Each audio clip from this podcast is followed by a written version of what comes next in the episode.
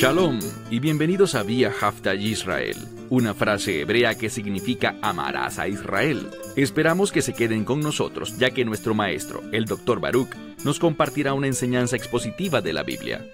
El Dr. Baruch es profesor titular del Instituto Sera Abraham, con sede en Israel.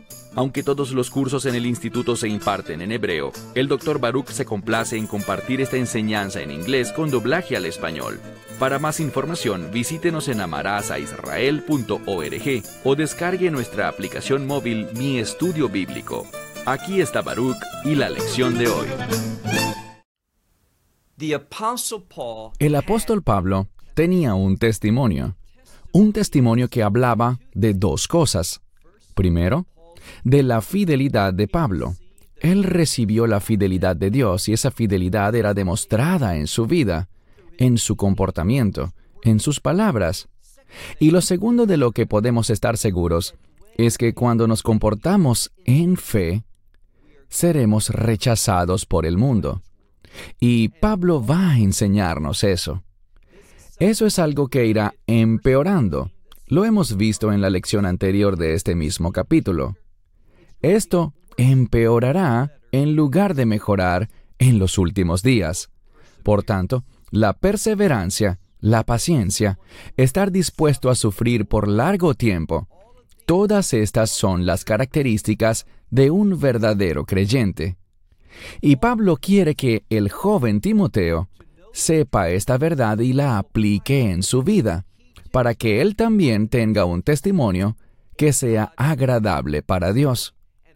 Y obviamente, lo estudiaremos en esta lección para que nosotros también podamos vivir de una manera que sea agradable a nuestro Señor y Salvador, que honre su nombre y que demuestre nuestra relación de pacto con Él. El hecho de que nosotros hemos recibido al Espíritu Santo y a través de Él podemos hacer grandes cosas. ¿Y qué es eso? Alabarlo en todo momento nuestra alabanza, nuestra adoración, nuestro agradecimiento a Dios, todas esas cosas no dependen de nuestras circunstancias. De hecho, la victoria es cuando desde el punto de vista humano no hay razón para alabar a Dios.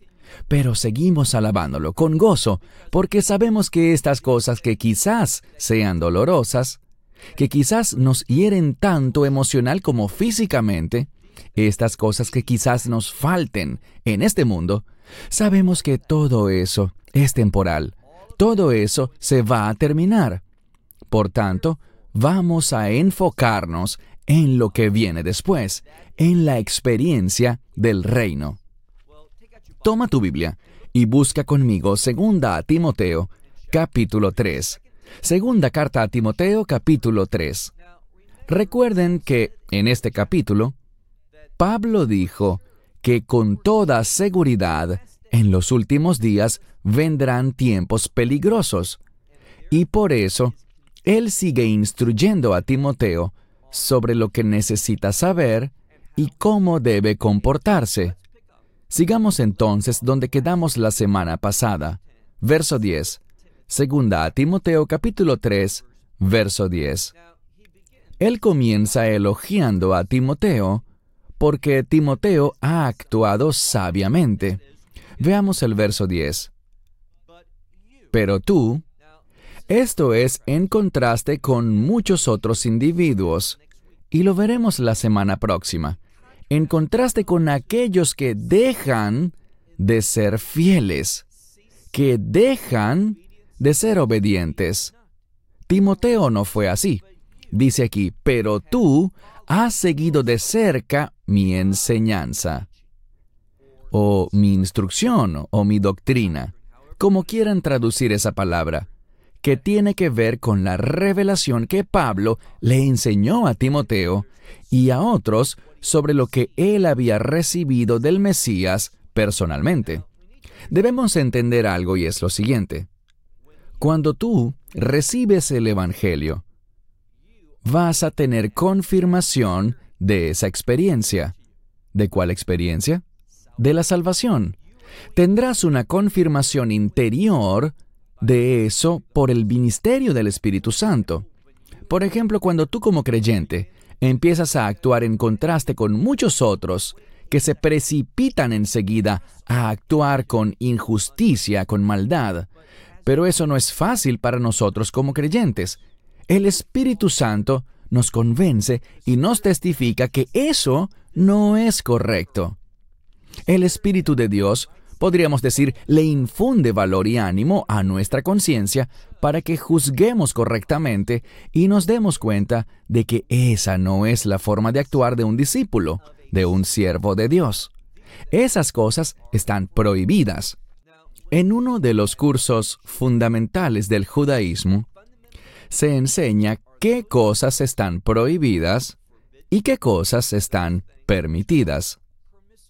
Lo que está permitido implica aquello que es conforme a la voluntad de Dios. Lo que está prohibido está en contra de la voluntad de Dios. Por tanto, cuando el Espíritu de Dios está en ti, tú querrás ser obediente a su voluntad y tendrás esa seguridad de que le perteneces a Él. Por eso, un verdadero creyente no se apartará de su fe.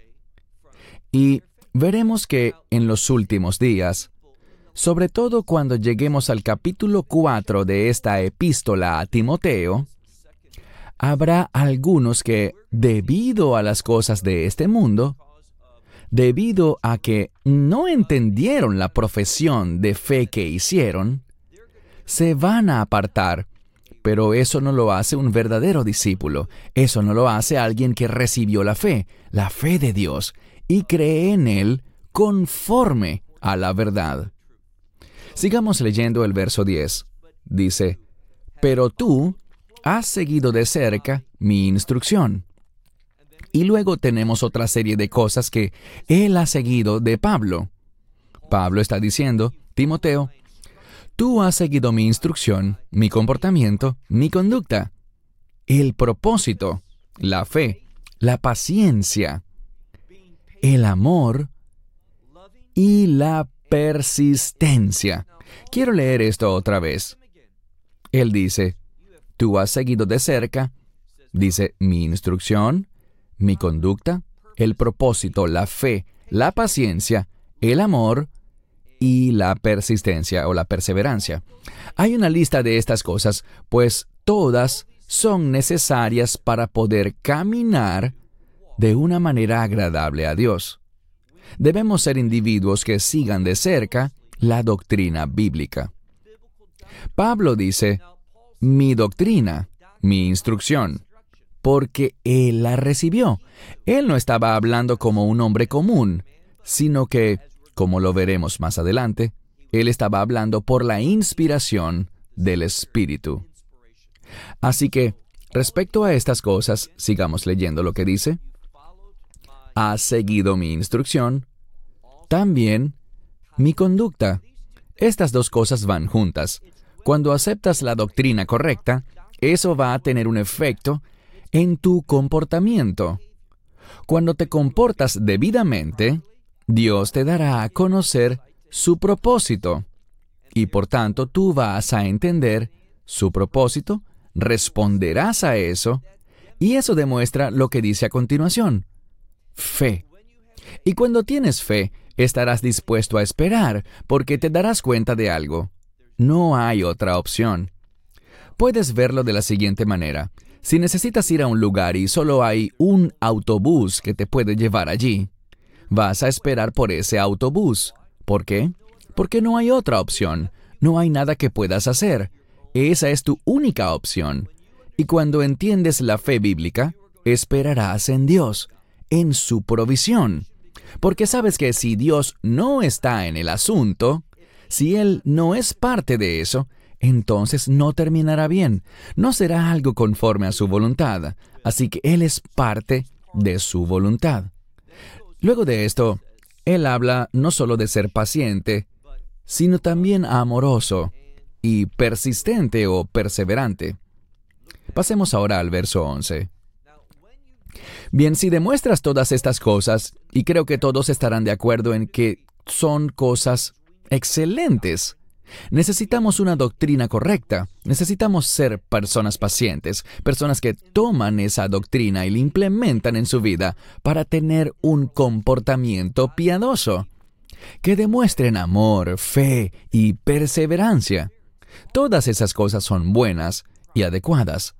Pero ¿qué produce esto en nuestra vida? Bien, Pablo quiere que Timoteo sepa lo que puede esperar si demuestra esas cosas. Y todas son correctas, adecuadas, son cosas que debemos tener. Él dice, ¿sabes qué más vas a experimentar? Verso 11. Persecuciones, aflicciones. Y luego dice, muchas de las cuales me sucedieron en Antioquía, en Iconio y en Listra. Y después dice, sin embargo, sabemos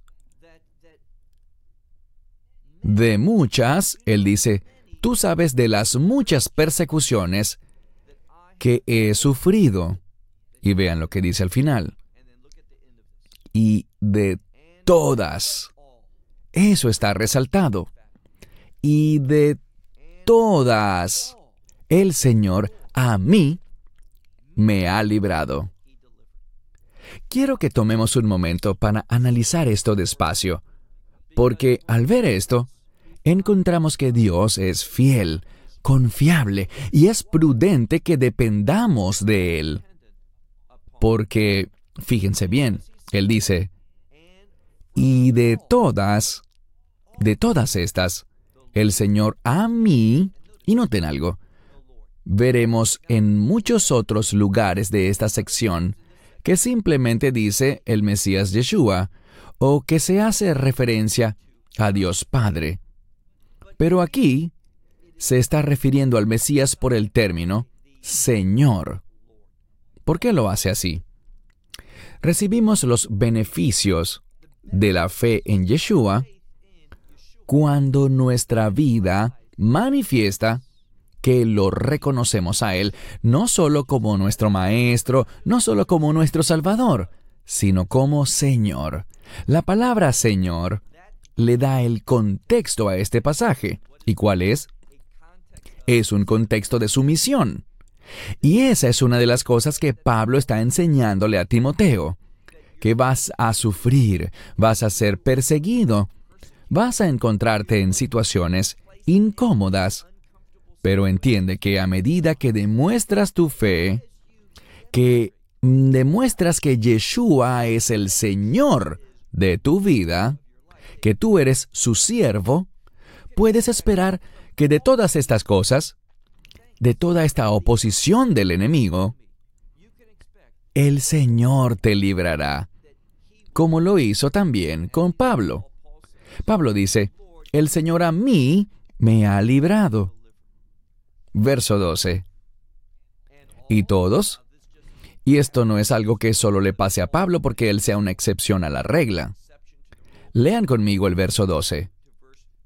Dice, y también a todos los que quieren, y esto es un asunto personal, hazte la pregunta, el verso 12 me habla a mí verdaderamente, en el sentido de que yo me sienta parte de ese verso, cuando dice, a todos los que desean, a todos los que quieren.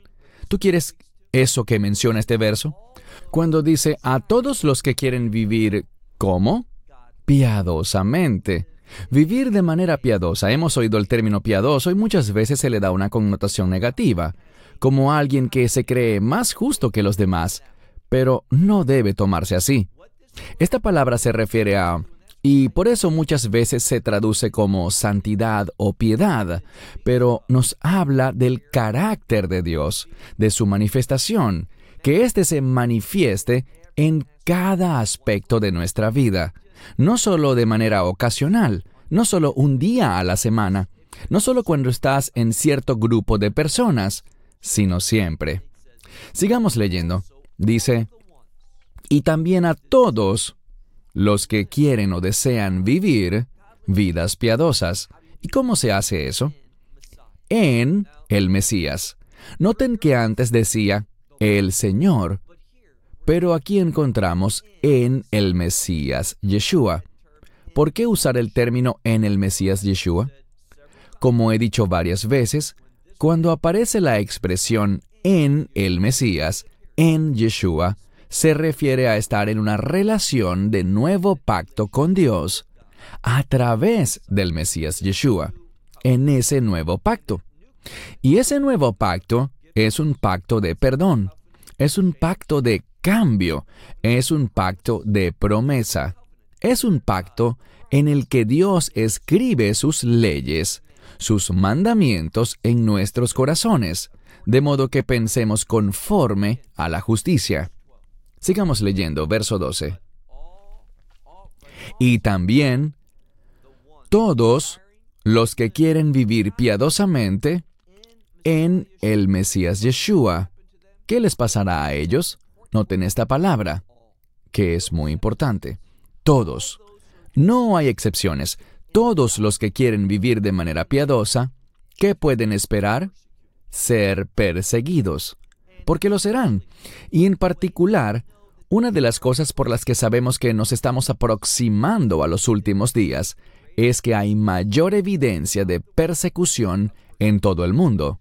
Esa persecución puede venir de muchas maneras.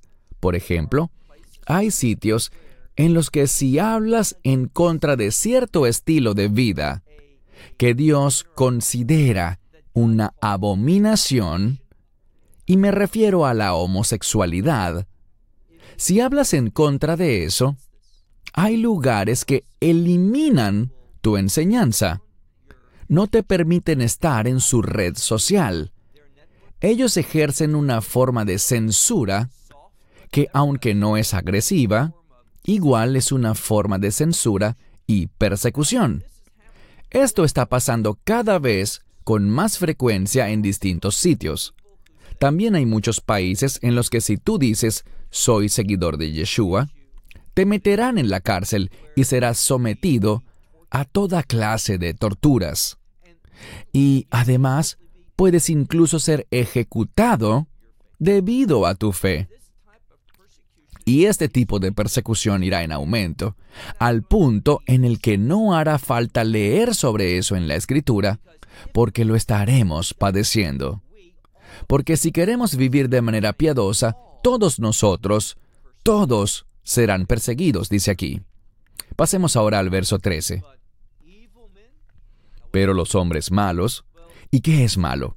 Bien, la palabra malo normalmente se refiere a inmoralidad sexual. No siempre, pero sí es bastante común. Y vemos de nuevo que las cosas están cambiando en esa área de la sociedad y en otras también, pero vemos que hay una creciente inmoralidad cuando se trata de la sexualidad, que está siendo cada vez más aceptada, apoyada e incentivada en muchas sociedades. Leemos en el verso 13, pero, en contraste con la gente de fe que vive piadosamente y son perseguidos, ¿qué debemos esperar? Que hombres malos, y noten la siguiente palabra, impostores. Esta palabra realmente pudiese traducirse de muchas maneras. Pudiese referirse a alguien que hace brujería yo mm, particularmente no creo en la brujería. Todo eso es falso. Es del ocultismo. La gente que practica eso le hace una invitación a las influencias demoníacas. No dije que no creyera en el poder sobrenatural de la maldad. Pues ciertamente, el enemigo, Satanás, tiene poder. Los demonios tienen poder.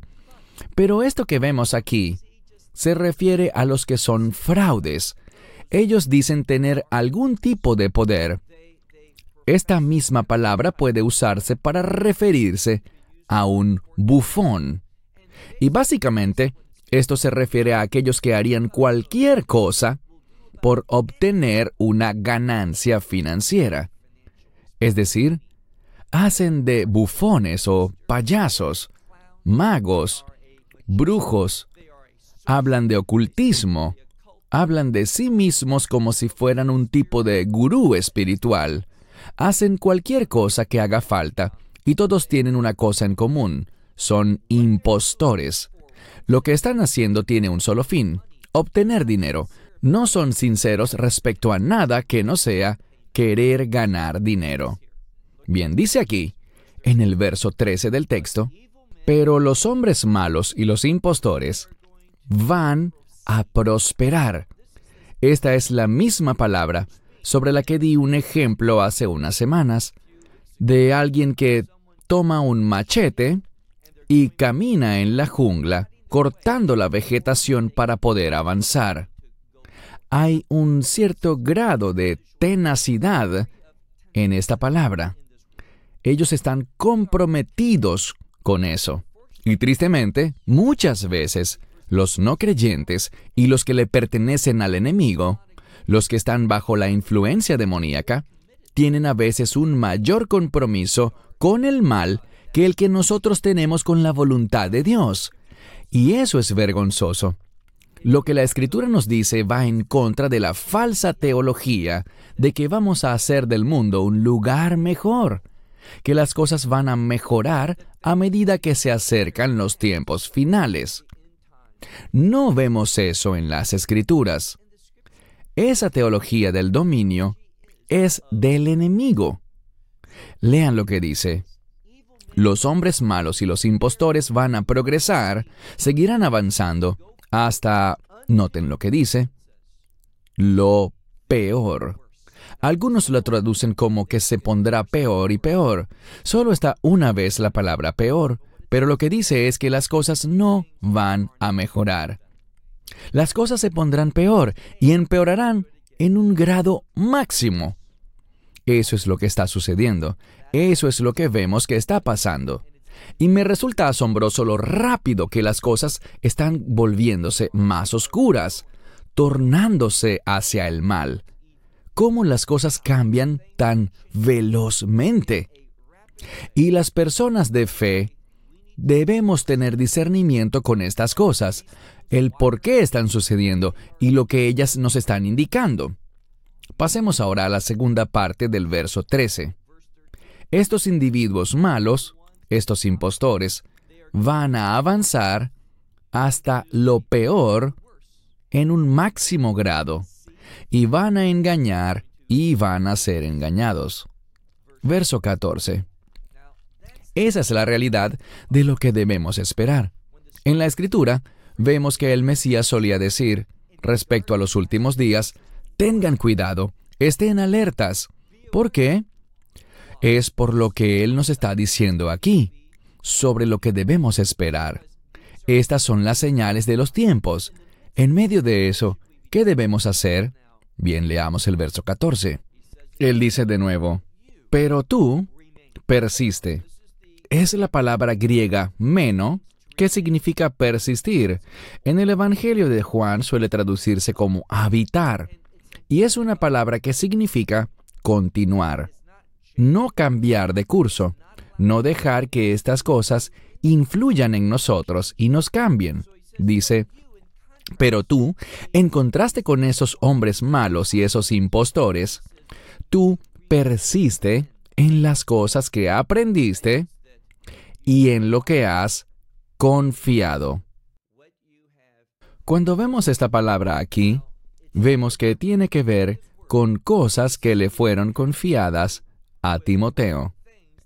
Y esas mismas cosas las estamos estudiando ahora.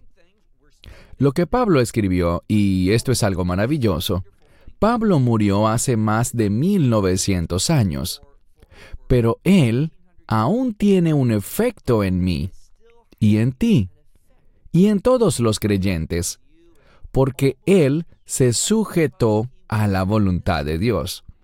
Y Dios aún está usando sus escritos para ejercer un gran impacto en las personas. Él le dice a Timoteo,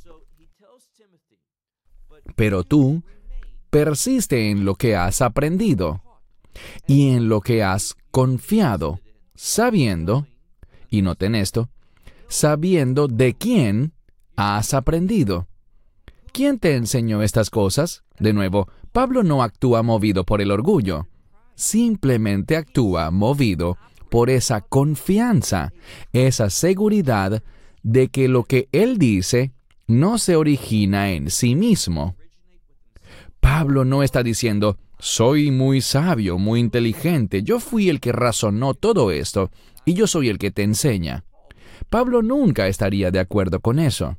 ¿Qué está diciendo él? Que está seguro de que ha recibido estas cosas de Dios, que son verdades del cielo, y por eso exhorta a Timoteo a que mantenga su compromiso con estas cosas. Verso 15. ¿Cómo podemos resumir o generalizar la enseñanza de Pablo? Miren el verso siguiente, versículo 15. Y que desde la niñez, él dice, Timoteo, incluso desde que eras un niño, las sagradas escrituras conoces. Creo que esto es muy importante. Oigan con atención. Esto es muy importante y vamos a ver en los dos versos siguientes que se hace un énfasis en la escritura, en la palabra de Dios. Y si tu vida no está basada en la palabra de Dios, entiende esto desde el amor. Estás comportándote de una manera muy insensata. Si tomas decisiones según tu propio criterio, alejado de la revelación de Dios, según tu lógica tu inteligencia o por el consejo de otros que hablan desde una perspectiva secular, estás tomando decisiones insensatas. En resumen, un discípulo es alguien que está aprendiendo. ¿Aprendiendo a qué? Bien, sigamos leyendo el verso 15. Dice, Desde la niñez, ¿qué se supone que aprendamos? Las sagradas escrituras conoces, las cuales hacen posible a ti ser sabio para la salvación. Recuerdo que estaba dando una conferencia en un lugar. No era en Israel ni en Estados Unidos. Fue en otro país, en el continente de Asia. Y me hicieron una pregunta sobre este verso. Era una pregunta muy legítima. Este hombre dijo, Timoteo es salvo. Sí, Él es salvo. Él está siendo usado por Dios. Es un discípulo fiel. Y Pablo reconoce eso. Y él me respondió, hay algo que no entiendo. Veo que las escrituras son fundamentales para la verdad, para entender el plan y los propósitos de Dios, dijo el caballero. Eso lo entiendo y entiendo por qué dice que ellas puedan hacerte sabio, pero no entiendo por qué dice para la salvación. Y él me dijo, ya Timoteo era salvo. Y Pablo estaba hablándole personalmente a Timoteo. ¿Esto no sería en su pasado? La pregunta es esta. ¿Por qué usar el término salvación en alguien que ya es salvo? ¿Cómo es que la escritura te hará sabio para la salvación si ya tú eres salvo? Y esto es lo que necesitamos saber. Esta palabra salvación, muchas veces la gente solo la identifica o solo la entiende en términos del perdón de los pecados y en tener seguridad de que estaremos en el reino de Dios, de que seremos justificados. Pero Pablo no está usando la palabra salvación de ese modo aquí. Pablo está usando la palabra salvación como sinónimo de victoria. Lo que está diciendo es lo siguiente. Claro que Timoteo era salvo desde años atrás, pero Pablo le está diciendo que las sagradas escrituras son elementos que enseñan y son capaces de hacerte sabio. Estaba hablándole a Timoteo, pero lo mismo aplica para ti y para mí, de hacernos sabios para la victoria. En otras palabras, la salvación es un término muy significativo que es multifacético tiene diversas aplicaciones. En este caso, él está diciendo que tú puedes tener una vida victoriosa. No solo está hablando de ser salvo. Ahora bien, las escrituras son fundamentales para enseñarnos el Evangelio y cómo ser salvos, y para muchas cosas más. Dice aquí, las sagradas escrituras conoces, las cuales te pueden hacer sabio para la salvación, por, y aquí está, por la fe en el Mesías Yeshua. Te hace sabio para la victoria, pero el fundamento de todo, y esto es lo que él está diciendo al final del verso 15, el fundamento de todo es el Mesías Yeshua. Si no estás basado en su verdad, si no estás siendo guiado por su espíritu, si no estás haciendo su voluntad, si tu vida no está escondida en él, entonces te diriges al fracaso. Verás, este uso del término salvación es lo opuesto a este concepto de fracaso. Él está hablando de vivir una vida de victoria en medio de la persecución, de la tribulación, de todo tipo de ataques del enemigo. Pasemos ahora al verso 16. Para muchos, y yo concuerdo con ellos, este verso segunda a Timoteo, capítulo 3, versículo 16, es probablemente el más conocido y el más significativo de toda esta epístola. Es uno de los versos más importantes de toda la Biblia. Vamos a traducirlo y luego haremos algunos comentarios al respecto. Verso 6. Dice aquí,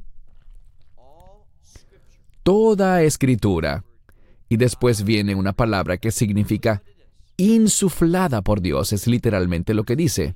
Si lo leen en griego verán la palabra teo, que representa a teos, Dios, y la palabra neustos. Neustos significa insuflado. Es la misma palabra de donde se deriva espíritu, porque es como un viento. Cuando Dios habla vemos que el espíritu se mueve. De manera que toda la escritura es que insuflada por Dios. Es decir, podemos verlo de otro modo y algunas Biblias lo traducen así. Y no disputo esa conclusión, pero literalmente dice insuflada por Dios, que significa inspirada por Dios. Así que toda la escritura es inspirada por Dios. Hace poco me enviaron un video de alguien que daba una enseñanza sobre el nacimiento del Mesías, sobre el año y la fecha. Y en resumen, esto es lo que él decía. Ya saben, la Biblia habla desde una perspectiva muy amplia. La Biblia no se pone a perder tiempo en los detalles. Vaya que eso es falso. Los detalles son muy importantes. No son una pérdida de tiempo. Es allí donde está lo más esencial. Y por eso, debemos tener el mayor de los respetos y no tratar la palabra de Dios de forma casual porque toda la escritura es inspirada por Dios. Y noten qué más dice. Dice, también es útil para la instrucción. Es el mismo concepto de doctrina, es decir, la verdad en la que basas tu vida. Basen sus vidas sobre la verdad de la escritura. Leamos de nuevo. Toda la escritura es insuflada por Dios y útil para la doctrina. Y yo subrayaría la palabra que sigue, para la reprensión. Esto podemos verlo como convicción. Algo muy bueno que podemos hacer es leer la palabra, sobre todo el libro de Salmos, Proverbios. Es bueno leerlos. ¿Por qué? Porque al hacerlo, serás confrontado por la voluntad de Dios y vas a ser convencido. Eso es algo bueno, porque eso te da la mentalidad y la verdad. A veces necesitamos arrepentirnos, confesar el pecado, buscar el perdón. Unos dicen, ya yo fui perdonado, pero la confesión siempre es algo apropiado. La confesión es un acto muy significativo y puede tener un beneficio espiritual importante en tu vida. Así que, toda la escritura ha sido dada por inspiración es útil para la doctrina, para la reprensión, y noten lo que sigue, corrección. Estas cosas van juntas. Primero que todo necesito ser convencido, entender qué hay que enderezar, corregir las cosas en mi vida. Primero viene la convicción y es triste ver que hoy en día mucha gente no quiere oír mensajes y enseñanzas que hagan que la gente caiga en convicción. Ese es un gran error. Necesitamos oír eso. Así que toda la escritura es insuflada por Dios, útil o beneficiosa para la doctrina, la reprensión, la corrección, para instruir, y noten esto, instruir en la justicia. Dice literalmente la justicia porque está poniendo énfasis allí para enseñarnos que ese es el objetivo. Cuando aplicamos la escritura en nuestra vida, sí hemos encontrado el Evangelio, sí hemos hallado la salvación en todo el sentido de la palabra, pero dense cuenta, la escritura es útil para muchas cosas. Noten lo que dice aquí al final del verso 16. Tiene el propósito de la justicia. Esa es la evidencia de la fe del creyente. No solo que somos declarados justos por la fe, y eso es algo maravilloso.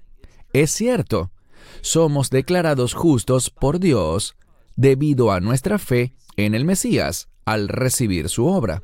Esa es una justicia declarada, según lo que dicen los teólogos, y la escritura concuerda con eso. Pero también hay una justicia que se practica, que se realiza, lo cual es muy importante para Dios. Algunos dicen, ah, ahí vas de nuevo. Eso es legalismo, pero no es legalismo, es el fundamento de nuestra fe, que es el siguiente. Somos salvos por la fe. Somos justificados por la fe, no por las obras de la ley. A través de la fe y la gracia de Dios, él empieza a regenerarme, es decir, Él empieza ese cambio en mi vida. Y la evidencia de ese cambio es la justicia, las obras justas. ¿Por qué quiero destacar esto?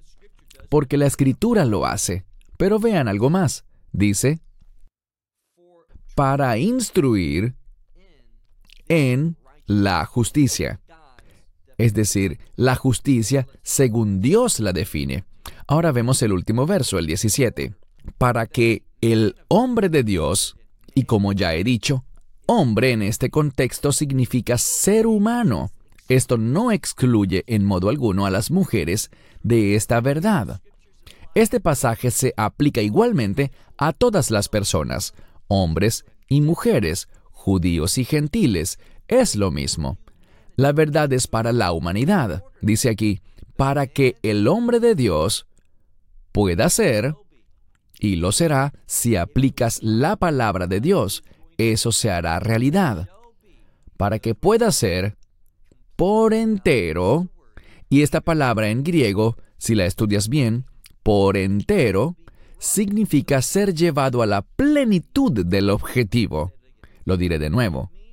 Digamos que alguien tiene una meta, un propósito, un plan, y ese plan se lleva a cabo se cumple perfectamente. Esto es lo que quiere decir, que el hombre de Dios, ¿a través de qué? A través de la palabra de Dios, hay poder en la palabra de Dios para cambiarnos. ¿Cómo? Veamos este último verso. Para que el hombre de Dios sea por entero, ¿con qué propósito? Vean lo que dice.